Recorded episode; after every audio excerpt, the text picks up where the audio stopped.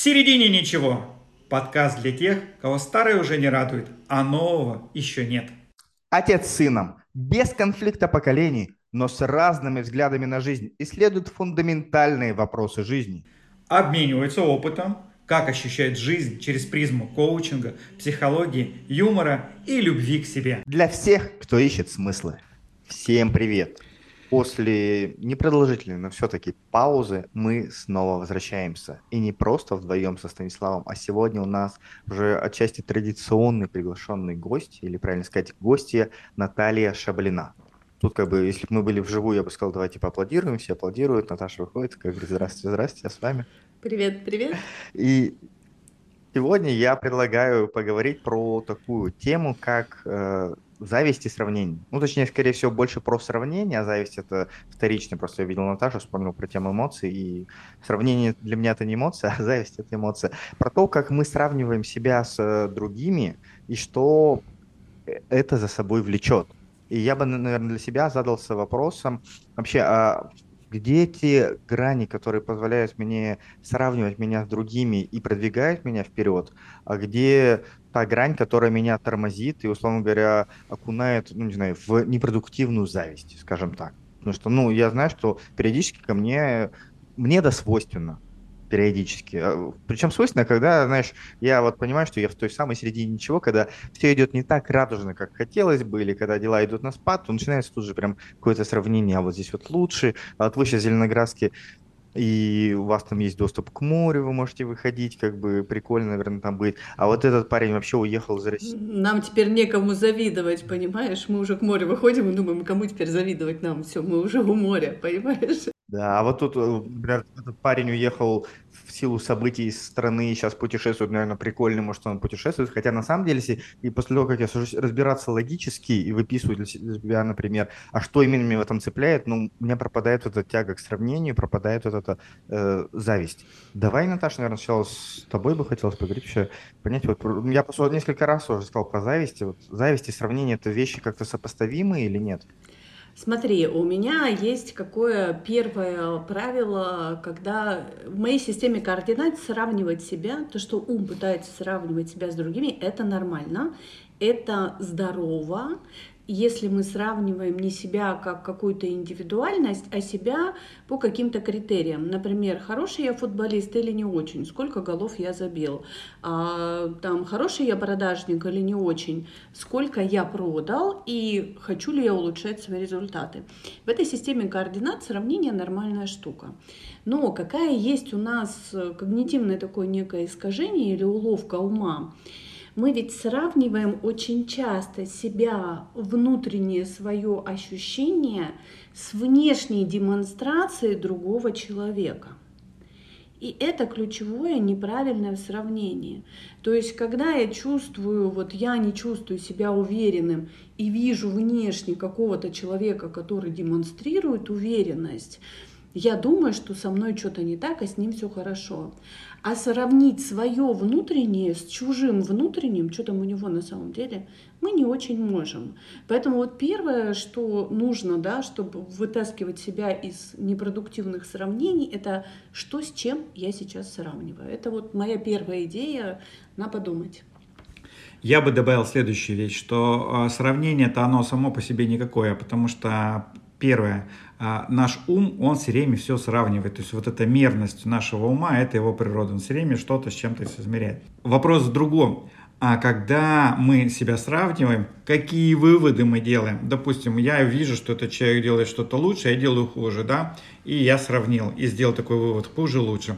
Но дальше могу э, сделать такое заключение, блин, как у него все хорошо, да? А и от этого потом грустить и загоняться. А могу сделать, о, класс, я понимаю, куда мне расти, я хочу дотянуться до такой же величины. И вот этот конечный вывод, он, собственно, и создает э, саму дальнейшую драматургию. Но я согласна с тем, что зависть может стимулировать, а может быть деструктором, то есть то, что тебя вышибает. И вот здесь вопрос, можешь ли ты использовать, ведь на самом деле зависть это показатель, то есть в чем ценность зависти как эмоции, в чем ее уникальность, почему она всем, по сути дела, нужна. Она показывает, чего мы на самом деле хотим. То есть если я чему-то завидую, то надо задать вопрос, чему, вот как ты говоришь, разбираю все, да, и хочу понять, чему я завидую. Может быть, и мы редко завидуем реальным успехам, мы скорее завидуем каким-то состоянием. Кому-то мы завидуем, что ему легко, кто-то нам кажется там на волне успеха. И вот эта идея, что я через зависть могу определить свои истинные желания, чего я хочу, и двинуться туда, то есть тогда зависть становится таким хорошим стимулом да, двигаться к своим целям, к своим желаниям. Но ведь зависть рождается тогда, когда ты ничему не благодарен. Ведь отсутствие благодарности, отсутствие вообще радости тому, что у тебя есть, можно, да, сидеть в хорошей квартире, в тепло у тебя, тут все, полный стол еды, все хорошо, дети, жена, там все прекрасно, и вдруг тебе попалось, что кто-то на Мальдивах, и ты такой, блин, а как ему хорошо на Мальдивах. Да ты, скотина, посмотри, что ты имеешь, ты вот просто будь благодарен, а если бы ты сейчас на помойке вообще был бы все. И поэтому я очень жестким голосом, таким и грубым скажу, благ... вот если зависть к тебе пришла, поддых ей благодарен благодарностью сразу позавидовал кому-нибудь тоже говоришь, блин, а как мне это хорошо, а как я благодарен тому, что у меня есть, начинаешь перечислять. Поэтому зависть – это отсутствие благодарности. Вот мой диагноз. Ты прям отчасти предвосхитил мой следующий вопрос, который хотел спросить. А, как часто вы завидуете сами себе? Ну, то есть, правда, ну, бывают такие моменты редкие, когда прям звучит фраза «эх, завидую себе» но ловятся в такие моменты, когда, знаешь, ну, то самое состояние быть в моменте, то есть когда хорошо в настоящем настолько, что не хочется ни ускорить, ни замедлить, нет ни будущего, ни прошлого. И это те моменты, ну, например, когда я такой, типа, блин, прикольный, сам себя завидую.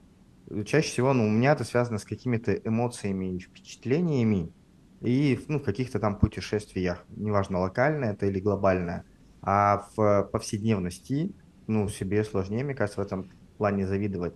Ну, то есть здесь получается, что наш мозг э, не то, что он неблагодарен, то есть он отчасти начинает принимать как должные те, э, те вещи, которые другим кажутся прям вау, круто. Ну, то есть, условно говоря, там, езжу я на работу, например, на машине, на автомобиле, а кто-то ездит на маршрутке или там на автобусе. Вот он смотрит меня, думает, блин, как круто ему ездить. А я еду и думаю, опять эти пробки, опять искать это место парковочное где-то в центре, тут еще нужно масло долить. Ну, то есть, такие вещи. То есть, для меня тоже как будто есть некая в этом э, обыденность. И поэтому я сам себе не замечаю, как это клево. А человеку со стороны выйдя из этой системы, когда он глядя на это, кажется, что, блин, как прикольно. И получается, наверное, тогда, чтобы себе позавидовать, нужно на свою жизнь со стороны посмотреть, выписать, выделить те вещи, которые прям вау, круто, прикольно, охренительно, и по-доброму, по-хорошему самому себе позавидовать и вернуть значимость тем вещам, которые ну, утратили вот эту магию э, наличия в нашей жизни.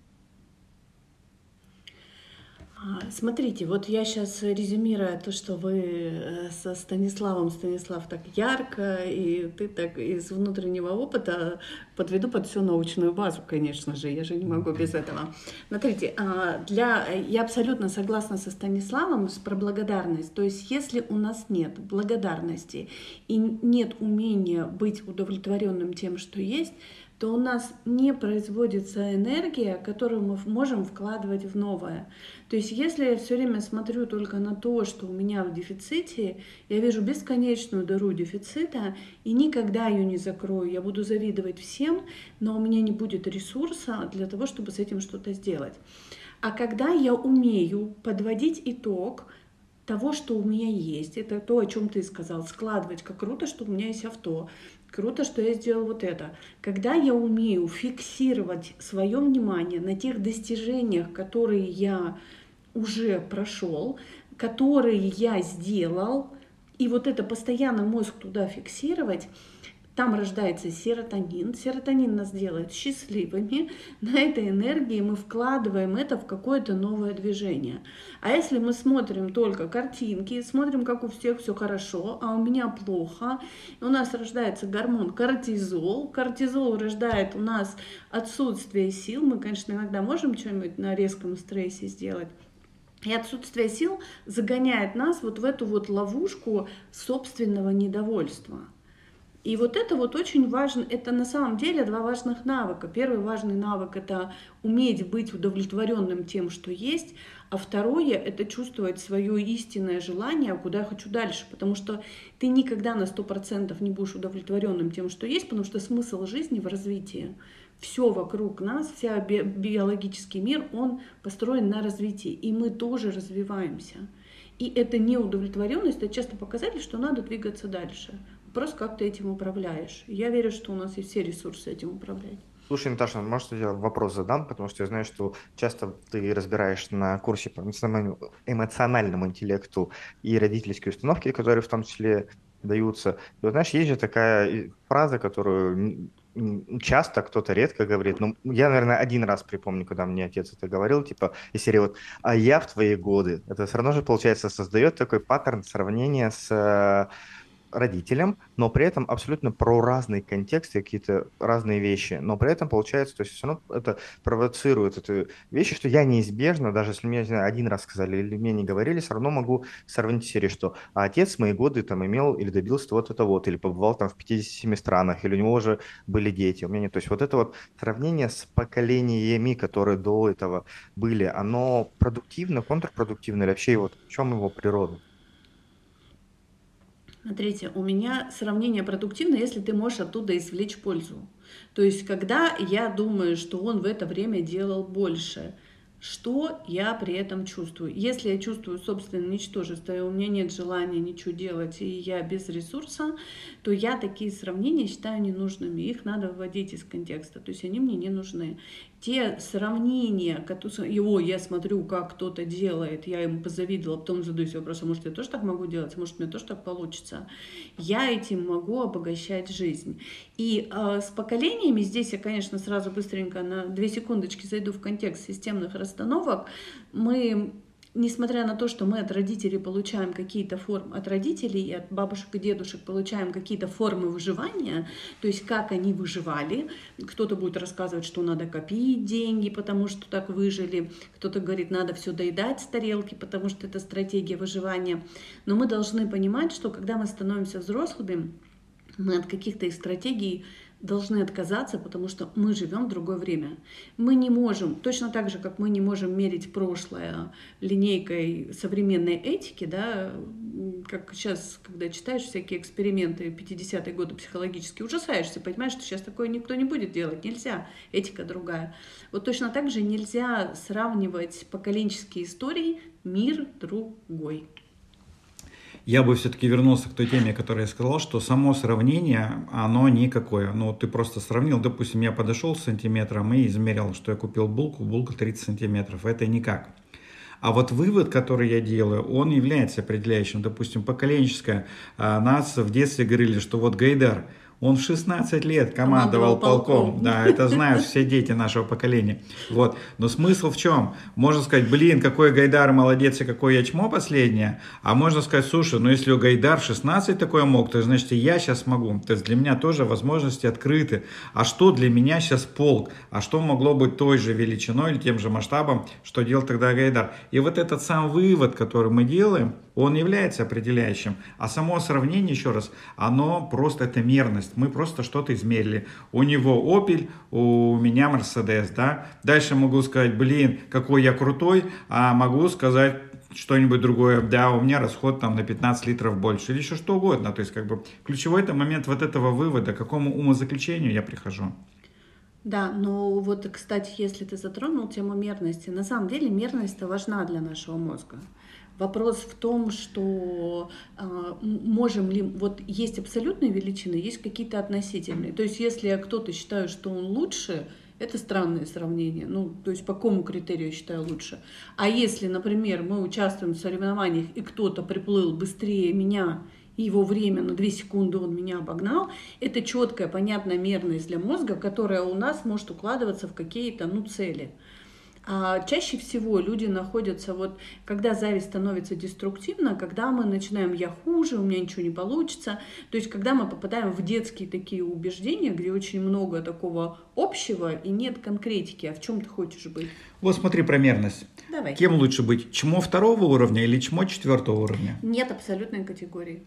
Нету, лин... Э, покажи мне линейку. Шкала Гринберга не подходит. Подожди, вот мы берем шкалу чмо и делаем, что там 8 Я величин. не знаю такую Все. шкалу. Первое это самое такое чмо-чмо, а восьмое это не дотянул даже до чмо, смотри, понимаешь? Если ты очень четко отпишешь, в бизнесе, например, компетенции же описываются, очень mm-hmm. трудно оценить коммуникабельность. То есть, ну как сказать, человек коммуникабельный или не коммуникабельный. И в бизнесе, например, есть такое, как прописывание компетенций. Через какие поведенческие проявления мы можем понять, что человек мегакоммуникабельный, среднекоммуникабельный и некоммуникабельный. Вот если ты опишешь чмо второго уровня, чем отличается от чмо первого уровня, то, конечно же, это тоже будет мерность. Я к тому, что иногда мерность вовлекает вообще все тяжкие, допустим. И можно сказать, слушай, я лучше, конечно, буду второго уровня чмо. То есть человек уже выбирает чмо, потому что там уровень больше, да, понимаешь? И вот эта мерность, она надо втягивать в нас вообще. В плохо, плохого. А что Смотри, хорошего-то? А цель у нас тогда появляется Ты хочешь цель. быть идиотом второго уровня или третьего? А я не хочу вообще быть идиотом. Но сам вот этот постулат, что давай сейчас измерим что-то, и эта не мерность тебя участвую тогда... в конкурсе идиотов, не участвую. Ты можешь участвовать, ну, например, если я не умею плавать, я не пойду плавать с Майклом Майклом Фелпсом или там Александром Попом, зачем? Я же понимаю, что ну, как я в этом конкурсе участвовать не буду. Но опять же, смотри, например, я изучаю английский всю свою сознательную жизнь, и бессознательную тоже.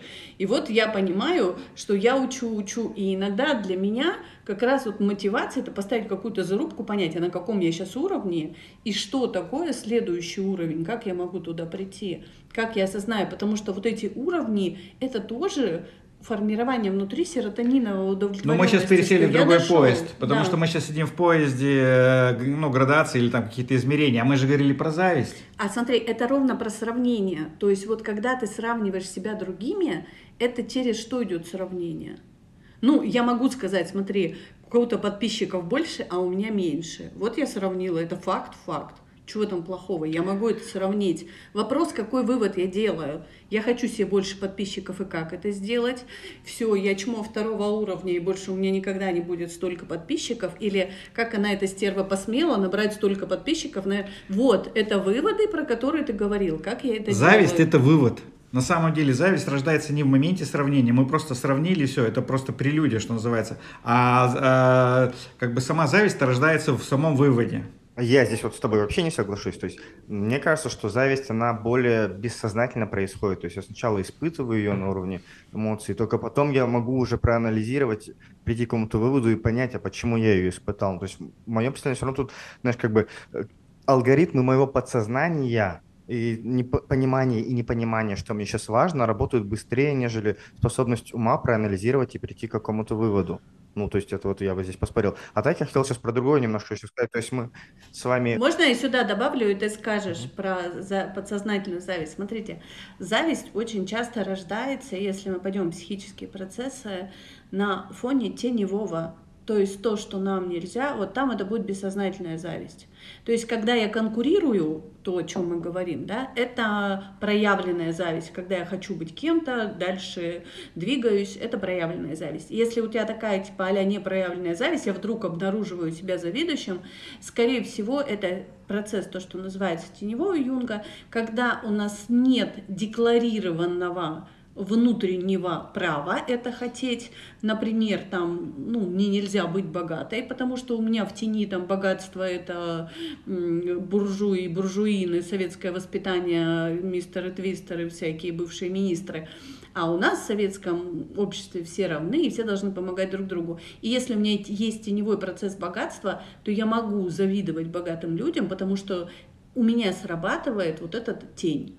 И если у нас нет контакта с собственной тенью, то тогда мы, у нас появляется вот эта подсознательная зависть. И тогда, и тогда опять зависть информативна, она показывает нам то, с чем у нас нет контакта. Если я завидую людям легкости, это значит, что у меня нет контакта или права быть легкости. Если я завидую людям, которые ведут праздный образ жизни, это значит, что у меня нет права отдыхать, я не умею отдыхать или не умею наслаждаться отдыхом.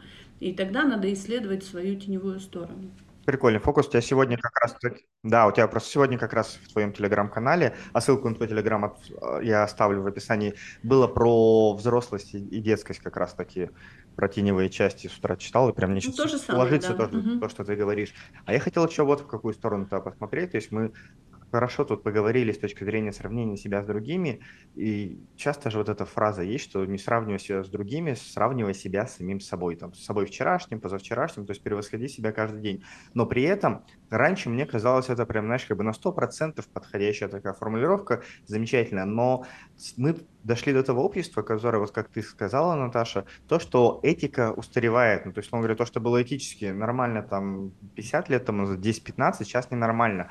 А устареваю ли я относительно самого себя? Ну, то есть я могу себя сравнивать с прошлым, но при этом же я тоже могу уже нахожусь в другом обществе, с другими правилами, с, другой, ну, с другими правилами игры. И насколько тогда здесь сравнение вообще уместно и неуместно? Ну, то есть мы прожили несколько сейчас таких, ну, мировых катаклизмов, которые на нас немножко сказались.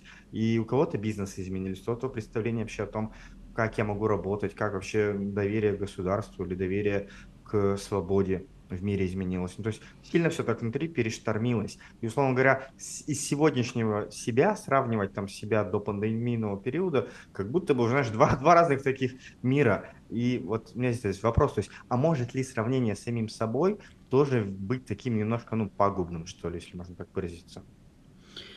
Ну смотри, мне эта раньше фраза очень нравилась, сравнивая себя с, с собой прошлым, а сейчас не нравится совсем. Объясню почему. Потому что если я сравниваю себя с собой прошлое, то я сейчас точно старее, а это так себе информация. Она меня, не, она меня никак не вдохновляет. Морщин у меня больше и сил, а, а сил меньше. И в этом плане я тут буду проигрывать себе молодой, наверное.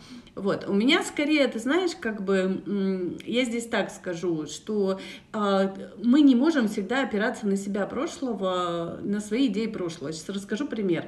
Когда мне было лет 25, я работала в одной компании, у меня была начальница, которая была около 50, то есть примерно моего возраста, может, чуть старше, ну, моего текущего возраста.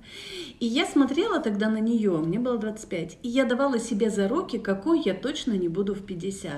Я вот такой не буду, вот такой не буду, сейчас рассказывать не буду, но тем не менее, я вот такой не буду. И сейчас, когда мне возраст близится к моим 50, я над этим ржу, потому что почему я решила, что я в 25 уже знаю, какой я хочу быть в 50. Почему я думаю, что тогда я знала лучше, чем сейчас в свои 48, я знаю, я хочу в 50. То есть чем ближе к своим 50, тем лучше я понимаю, я хочу. И это устаревает. Именно поэтому вот есть тема, это цели, куда мы движемся, а есть цели, ну, а, и есть текущее состояние. Не знаю, сложно, наверное, говорю, но вот в моей системе координат мы каждый день должны просто где-то пересматривать себя и где-то пересматривать то, куда мы движемся. Вот это вот важно, потому что то, что было в прошлом, оно же у нас остается как багаж какой-то. Мы какие-то компетенции там получили, ну просто сидеть и сравнивать, а что я вот... Плюс еще один раз почистила зубы, ну выучила я еще пять английских слов. И чё? Вот и чё?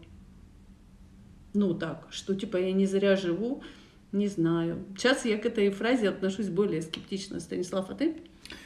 Слушай, ну я как-то вообще, ну она мне тоже когда-то нравилась, но сейчас я к ней спокойно отношусь, э, от слова вообще никак. Ну то есть как бы мне больше нравится, вот я ставлю какую-то задачу, до нее дохожу, все, вот достиг я этого или не достиг, все, вот как бы мерить с точки зрения поставленной задачи, а не с точки зрения, если мерить себя, то я понимаю следующее, что каждый из нас это процесс, и мне нравится себя проживать как процесс жизни, да, то есть как бы если там брать какие-то вещи, то, что можно, допустим, взять, поставить цель, сказать, а каким я хочу быть в этом месяце, да, допустим, а в этом месяце я хочу быть, ну, там, там, креативным или веселым, или там спонтанным, да, и тогда любопытно прожить себя этим, да, и просто опуститься в это пространство и все. Вот. А с, больше всего мне нравится сравнение получилось, не получилось, правильно и неправильно, потому что все равно что-то получилось. И вот когда то есть, я стараюсь уходить вот это от полярного да, нет, да, то есть как бы не спрашивать, у меня получилось там или не получилось, а, а задавать так, допустим, вот что конкретно получилось, раз, два, три, четыре, пять, что конкретно не получилось. Из того, что не получилось, что я могу сделать лучше, да, или как-то по-другому, чтобы у меня это выходило. И я понимаю, что это просто привычка ума. Ты берешь себе, говоришь, все, я с этого момента начинаю переучивать свой ум. Допустим, то, что я сейчас делаю, у меня идет курс целостность, да, я просто научаю одной простой вещи. Вот просто ум будет у человека обучен за две недели а, поймать вот это негативное любое послание у меня не получается, какой-то страх свой, поговорить с ним, создать очень короткую коммуникацию, 3-5 минут, получите от него прям поддерживающий ресурс и поддерживающее послание. Это просто привычка ума. Это тренируется. Это как собаку через бордюр, там сказал фаст там, или прыгни, она сделала. Все то же самое. И наш ум обучаем. Вот в чем вся прелесть, что наш ум обучаем. Да? Если мой ум где-то там а, нахватался плохого, он научился злиться, да, там не матерись, как говорила мама, мама там на улице плохому научится, да, то есть он научился, то я могу его, в принципе, переучить. У нас есть эта возможность, потому что мы люди, каждый из нас человек. И я для себя исхожу из следующей вещи, что, а как я хочу научить свой ум? С точки зрения сравнения, я хочу научить свой ум давать объективную, реальную оценку без плохо, хорошо, а фактическую. В чем правда, в чем факт. И уже исходя из этого двигаться дальше. Вот. Ну и я стараюсь, когда а, какие-то оценки, это все, что связано с бизнесом. А в самой в текущей жизни я стараюсь вообще все отпустить. Вот просто течь самой жизнью, наслаждаться ей. Голубые облака, ароматный кофе, не знаю, там булочка, там бежишь, мышечная радость. Просто пребывать, отключать вообще вот это вот психологическое время, какие-то оценки, просто вот наслаждаться. Вот. Это, конечно, тоже тренировочная такая история, вот. но вот я из этого исхожу. Нет ли в этом элемента фатализма из серии «Не возвращаться в прошлое»? А ты знаешь, я тебе скажу, что это мое опять наблюдение, такое, наверное, связанное с возрастом, что тем старше становится человек, тем больше он в фатализм уходит. То есть в каком плане, я сейчас объясню. А, в моей системе координат, может, это где-то у психологов я прочитала, но как-то у меня отложилось, это просто как... Есть петля такая. Сначала мы из детской позиции, когда мы немощные, идем возраст э, социальной такой зрелости, ну, я это называю лет 40, да, когда мы присваиваем себе и автор своей жизни, и все-все-все, мы научаемся, делаем свои социальные подвиги, совершаем, а потом мы возвращаемся к тому, что на самом деле жизнь больше нас. И мы научаемся как раз больше жить не из социальных правил, а из э, природных правил. И вот это вот, ну, я это вижу все равно как цикличность, я не призываю там в 30 лет уже уходить в эти философские истории, а проживать свой социальный успех в том числе. Но мне кажется, что с возрастом вот этот навык проживания себя, ну и кризисные, ну, возрастные психологи тоже это утверждают, что после 40 обычно наступает на вот эта потребность э, научаться проживать себя. До 40 мы все-таки играем в социальные игры, 40, понятное дело, это очень условная цифра. Я бы тут добавил еще по возрастным э, вещам такую, ну не метафору, а реальность. А, есть, э, ну любят сравнивать, кто быстрее, машина или самолет. Обычно стоит машина, а, там какой-то самолет, начинает разгоняться. Самолет сначала разгоняется тихо, машина обгоняет самолет, но на каком-то моменте, наоборот, самолет уже начинает обгонять машину, если он побольше с нем скорость, да. Вот. И а, мне очень понравилось, когда там очередная такая была, ну, то есть э, видео на эту тему, и там стоял пилот, и он сказал, ну, говорит, вы поймите, это неправильно сравнивать, потому что это разные стихии. Машина ездит по земле, а самолет летает в воздухе. Это разные стихии, это неправомерно их сравнивать, даже какие бы они ни были. Да? И вот здесь то же самое, на мой взгляд, что вот если мы уберем стихии, а возьмем контексты, то есть разные возрастные контексты, и там в них все равно все по-разному происходит. Здесь нужно из этого еще исходить. Ну, допустим, человек 90 лет, он такой думает, так, интересно, в чем я стану лучше, чем был вчера. Блин, ты уже столько всем был, что уже непонятно, куда лучше, да, то есть как-то там что-то уже про другое, про другие вопросы. Там, я думаю, такой вопрос, еще один день подарил Боженька, спасибо тебе, и все, и ты просто уже в благодарности пребываешь. Вот хотя, может быть, там можно завидовать, блин, они-то такие молодые, а я тоже чуть пенсионер, старичок. Вот старые, когда завидуют, это что, это тень тоже или нет? Вот возраст Наталья. Ну, ты знаешь, я вот думаю, когда старые злятся на молодых, это точно тень. То есть вот мы же можем наблюдать, например, знаешь, это есть это как, ну, такой мем, да, вот это бабушки у подъезда. Сейчас, не знаю, мне кажется, уже этого нету. Они все ушли в Инстаграм или куда там запрещенные соцсети. Но вот это раньше мем, там, бабушки у подъезда. И вот они осуждали молодежь. А по сути дела, вот это осуждение, это же тоже теневой процесс зависти, что вот она молодая, сейчас себе может так позволить, а я когда-то не могла или сейчас не могу. И из этого рождается коучинговый вопрос – что мне такого сейчас наделать, что потом, когда я стану старым, не завидовать молодым? Вот что прямо сейчас, мне прямо список, что вытворить такого, чтобы уже на старости лет сказать, ребята, все, мне нечем завидовать, я все, что мог, отколбасил.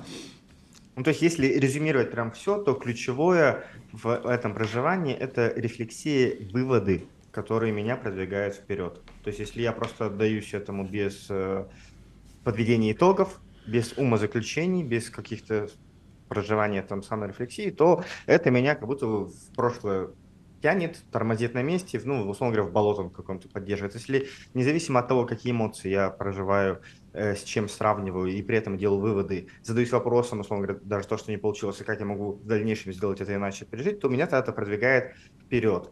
Второй, как я понимаю, общий вывод, это вот на уровне этой известной картинки мема, не знаю, насколько к Эйнштейну принадлежит, там, где Эйнштейн стоит в, в лесу, и там рыба, лев, обезьяна, куча разных животных, и типа говорится, что если бы мы всех мерили по умению лазить на дереве, то рыба была бы самой тупой, грубо говоря, хотя это не ее стихия абсолютно, то есть возвращаясь к метафоре с самолетом и машиной. Ну и третий, наверное, получается, что сравнивая вещи, ну, мой любимый это эксперимент, то есть, условно говоря, на уровне сравнения это должно быть как в магазине, когда я захожу и сравниваю две гречки. Беру, просто читаю состав, что у них там есть, производитель, цену. Гречка и, и гречка. Гречка и гречка, да. Но я прихожу к какому-то заключению, какое, какая из этих гречек мне сегодня больше подойдет или больше хочется. По моим критериям, которые абсолютно субъективны в данный момент. Делаю выбор, ставлю вторую гречку на полку и счастливо иду ее есть. А если я буду стоять и сравнивать гречку пельмени, кетчуп и пиво, ну, то есть это абсолютно полярные вещи. Здесь вопрос больше к себе задать. Окей, а я сейчас вообще на самом деле что хочу из этого всего? То есть не их между собой сравнивать, а к себе вопрос, типа, чего я хочу в большей степени на самом деле. Ну и четвертый вывод, как я понимаю, это смотреть в своей тени, то есть то, что когда-то себе запрещал, где это вылазит, и тормозит ли оно меня или не тормозит ли оно меня. Но я тут еще в конце, знаешь, такую хочу выдать индуль... индульгенцию всем направо завидовать, потому что а, проблема даже не в том, что мы завидуем. То есть первое это научиться с этой завистью взаимодействовать, а второе, что тоже может быть, это испытывать э, эмоции по поводу того, что я завидую. То есть, если мы считаем, что зависть плохое, плохое, плохое чувство, да, или плохая эмоция, мы начинаем гнобить себя, «А что же я завидую, что же я такой плохой человек, вот другие не завидуют, и создаем еще один эмоциональный каскад ненужный. Вот здесь, э, наверное, нужна легитимизация всех эмоций, что зависть это такое же чувство, которое показывает нам, свидетельствует нам о чем-то. И вот это очень важно видеть. Вопрос, что я потом делаю с этим сигналом. То есть сигнал зависти, он дает нам, вот, есть такая информация, что ты будешь делать. И мы можем сделать вид, ой, я не завидую, я не такое. А можем использовать эту информацию на благо себе. И маленькое уточнение. Чувство зависти запускает мысль. Какая-то фраза внутри головы. Тебе-то, конечно, хорошо. Ты вот в Екатеринбурге живешь да, вот. И вот эта фраза, она запускает, важно. И на самом деле это зависть, это, знаешь, если есть факт просто жизни, это буханка хлеба, а зависть это масло, которое мы намазываем на, этот, на эту буханку, вот. И важно четко понимать, что ты там мажешь на буханку хлеба-то, чем ты наполняешь свою жизнь. Вот. Ну и самое хорошее отслеживать свои мысли. То есть просто взять топ-3 мыслей, которые э, запускает мое там этот тебе-то хорошо, ты молодой, вот, а нам-то чего уже, тебе-то хорошо, ты там богатый, тебе-то хорошо, у вас там красная икра дешевле, и вот пошло-поехало, все. Вот тебе-то хорошо, ты в коучинге тоже знаешь сколько времени, а я только начинаю, все. И вот эта вот история, я здесь еще хочу последнюю точку добавить, может быть, вернуться даже к началу разговора, когда ты рассказывал там вот про свой пример про молодого человека, который ты смотрел, вроде что-то позавидовал, а когда разобрал э, и не понял, чему завидовал, да? То есть какая-то что-то сработало. Э, очень часто мы завидуем проявленности вот эта проявленность, то есть возможность человека вот быть таким, то есть если мы не можем разложить содержание, что мы там внутри завидуем, мы, скорее всего, завидуем как ну, демонстративности, то есть силе или способности проживать свою жизнь ярко. И тогда мы тоже идем в теневой процесс и исследуем там через расстановки, через другие практики, где я не могу или не позволяю, или кто мне когда-то запретил быть вот проявленным в своем естественном. Такое тоже может быть. Ну что, благодарю, Наталья Станиславовна, благодарю вас за сегодняшний эфир. Для меня он точно стал отчасти как поход к психологу, то есть за 40 минут разобрали, так можно эту тему с разных сторон на них посмотрели. Но вы, дорогие слушатели, если вы хотите чуть больше углубиться в тему психологии, то подписывайтесь на канал Натальи Шабельной, ссылка будет в описании к этому профилю. Если вам нужен волшебный пендель или прям такое резко сказать чудовищно бездуховную какую-то продвигающую вещь, то подписывайтесь на телеграм-канал Станислава Гринберга, ссылка также будет в описании. Ну а если вы заинтересованы в коучинге, в саморазвитии, в обучении, то, конечно же, это телеграм-канал коучинг-центра Станислава Гринберга, ссылка будет по соседству между Натальей и Станиславом. Ну что, всем пока-пока, надеюсь, что встретимся через неделю.